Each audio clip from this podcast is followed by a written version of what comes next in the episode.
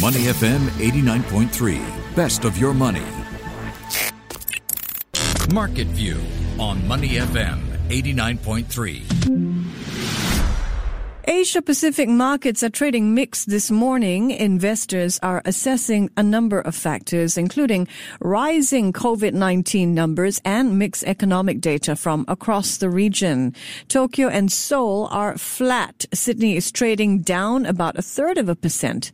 Joining me now for a closer look at what is driving investor calculus is Pan Jingyi. She's a market strategist with IG. Good morning, Jingyi. How are you? Good morning, Michelle. Thanks for me and happy Monday. Happy Monday. We're going to start off the week. You might say the market's lacking focus, or perhaps there are just too many things for them to focus on. So I'd like to walk through a couple of the big ones with you as hmm. we try to see what the week has in store for investors. So let's start with COVID-19. There are more than 14 million cases worldwide. 600,000 people have died. Cases are on the rise from Florida in the U.S. to Hong Kong here in Asia. And yet we also reported last week that tests by Moderna are advancing on a possible vaccine. So, Jingyi, what holds more weight this week? More cases or hopes for a COVID cure? Well, so Michelle, I think it's actually really a bit of both, uh, but more than that, of course, earnings, which we'll talk about later. But mm. I think right now you do find that for the likes of US cases, I mean, evidently they are the standout one at this point of time. Into the end of last week, more than 77,000 cases was printed in one day. And I think certainly that number, as you look across, you know, the peaks for many other regions, that's quite a number to reckon with. But at the same time, I think the market does recognize that compared to the previous peak in terms of the mortality rate, I think US uh, certainly isn't looking at such a bad number this time around, so that's caused the market to perhaps overlook things a bit, and of course a bit of that hope for that vaccine still coming through. Um, so it's really, I think, you know, seeing a bit of a sentiment still pretty much, I would say, buoyed despite mm. the fact that resurgences are seen everywhere. All right, Jingyi. Next on my list is China. It reported stronger than expected economic numbers last week. Its economy mm. grew at 3.2% in the last quarter. And we've been waiting to see if China's stock markets will top 10 trillion US dollars in market cap. Is this the week that it happens? Uh, so Michelle, I would say that it's a bit of a hard call again this time around. Um, I think you know the reason really why we're seeing this um, bit of a wave, perhaps for the Chinese markets, about two weeks ago, we certainly heard from the Chinese authorities uh, in, in a way through the well the state newspaper, the uh, front page really encouraging a bit of a healthy bull run. But at the same time, I think you know the market reacted to it, and that brought a bit of more of this uh, well views from the, the authorities to really see to a bit of a cooling down the too fast to furious rally itself.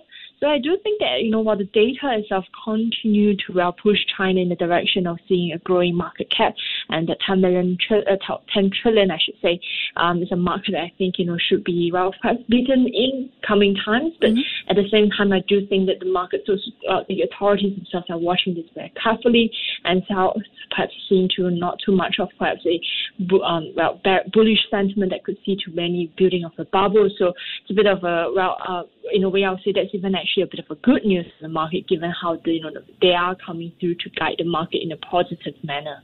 All right. The European Union, I woke up to news, appears to be at deadlock when it comes to agreeing on a new 750 billion euro stimulus package. The major sticking point, how much of the money should be distributed to its member countries as grants versus low interest loans.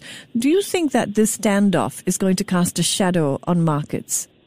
Yeah, so Michelle, I think I'm looking quite closely at the euro as a gauge of how the market's reacting towards this development. Evidently, as you said, it's the biggest this week and this morning. Have all been watching that.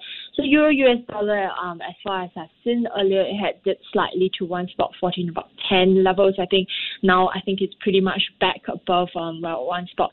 Um, I think 40, about twenty uh, levels that we've seen. So as much as prices is indicating, what it's telling us is that it's not perhaps too perturbed by this news I think given the fact that as we walked into the weekend to the summit itself, the EU summit, there wasn't over optimistic uh, views from the market that we see perhaps a passing of this deal this time around. So on that end itself, I think the reaction has so far has been contained, and I think pretty much the market still looking to the negotiations to go on. So on that end itself, I think we're seeing the market taking this a bit in the stride, and um, evidently it's something that we'll continue to be watching for. But as far as euro US dollar, one of which really well shaping a bit of this uh, rhetoric so far. I think it's still been seen in a bit of a well trading. The it, it's quite well bullish trades a bit in vogue as what I've seen, uh, seen so far, and that's really building on the expectation that with the EU that could be a bit more passing through um, on the, the, the, support front, and also of course a bit of this uh, COVID nineteen differential that we see in Europe is faring better than the US. I'm speaking with Pan Jingyi. She's a market strategist with IG. Finally, Jingyi, is there anything that you think investors need to know about this coming week? Yes, Nisha. So definitely, I think we're going to talk a lot about earnings. Um, so we have uh, about 17% of the companies on the S&P 500 index by count, by market caps have become over 20%. Uh, reporting their earnings this week is going to be a big week to see how these are faring. Um, interestingly, this morning I was just looking at the markets last week's performance. Um, we've certainly seen about a lot of the cyclical stocks actually, you'll be surprised, coming through to actually lead gains, the third consecutive week of gains for the U.S market last week. So on that end itself, a lot of the low bar that's been bid so far has created a bit of optimism. So definitely, I would say for our investors to look very closely to U.S. earnings if you're invested in equities, and that cuts across to Asia as well as you see some of the impact trickle down, um, and how you know some of the big names, Microsoft, Intel, these will be the ones to watch for us. That's a great roundup for us. Let's turn now to precious metals, Jingyi. For the first time since 2011, gold has closed out a week above 1800 US dollars an ounce. It is up 19% this year, performing just a bit better than tech stocks and a lot better than US blue chips. So do you think, Jingyi, that gold has strong support at this level at 1800 US dollars an ounce?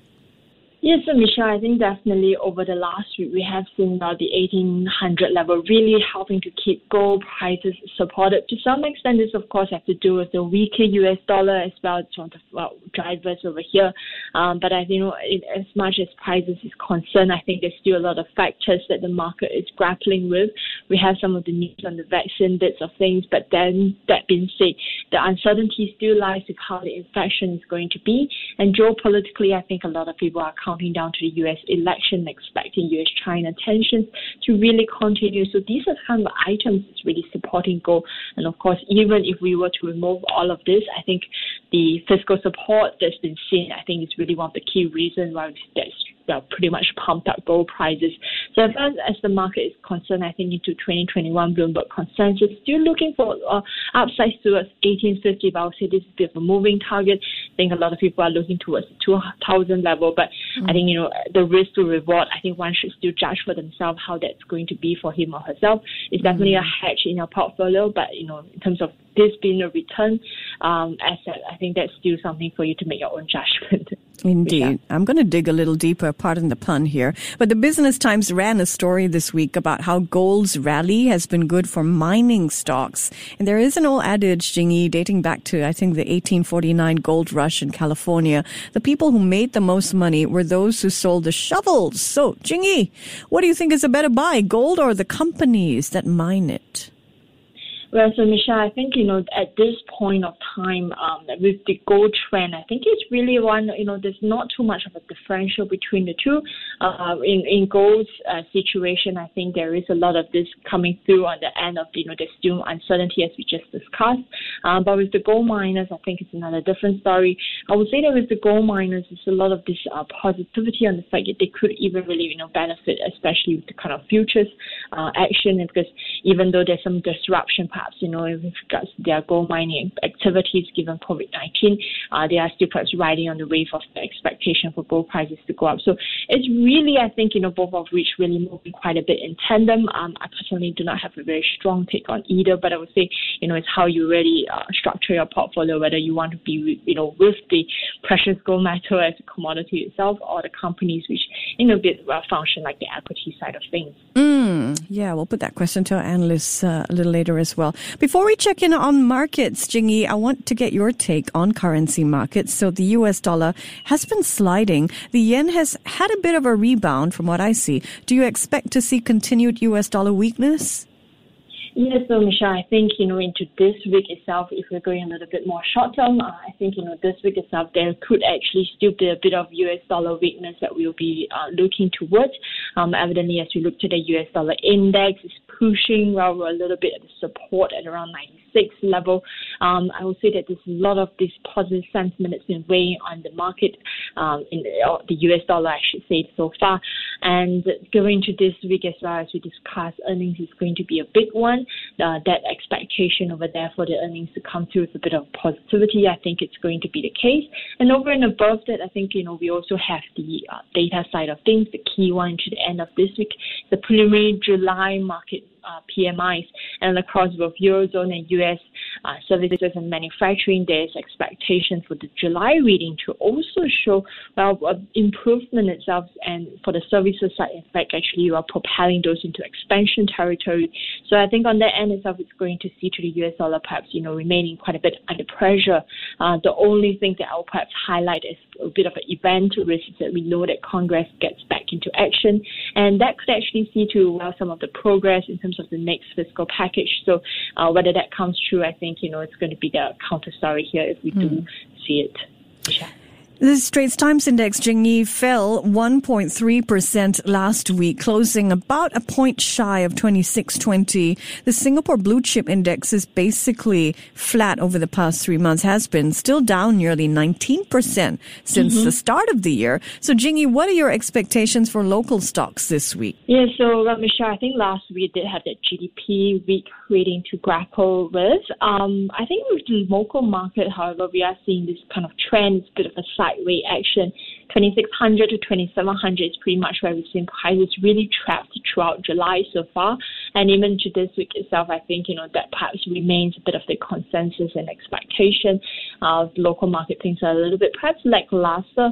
And that, you know, falls on the fact that there's a bit of uncertainty on the outlook. So even if well, some of the regions, including US, are building on the positivity for us, I think it's been very uh, external driven as well that comes with a bit of a bit more pressure compared to the other parts of the region. So certainly, I think you know on that end itself, just going to be looking well pretty much closely to the U.S. earnings to see any of this positivity if there actually materializes.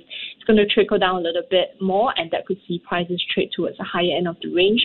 Uh, but I think you know until we see uh, perhaps any of these key triggers, it's unlikely that we see uh, the local index perhaps see a bit more direction. Um, some of the earnings, of course, we're looking to some of the REITs names as well coming through. That will be quite interesting. But broadly, as I said, it's a bit of a range bound trade. So, you know, buying it around the spot and selling around the resistance, I think still continue to be the kind of uh, way that things are trending, Michelle. Awesome talking to you as always, Jingyi. You have a wonderful day, and I'll speak with you tomorrow. Take care. Pan Jingyi, market strategist with IG, joining me this morning in Market View. Before acting on the information on Money FM, please consider if it's suitable for your own investment objectives, financial situation, and risk tolerance. To listen to more great interviews, download our podcasts at moneyfm893.sg or download the SPH radio app available on Google Play or the App Store.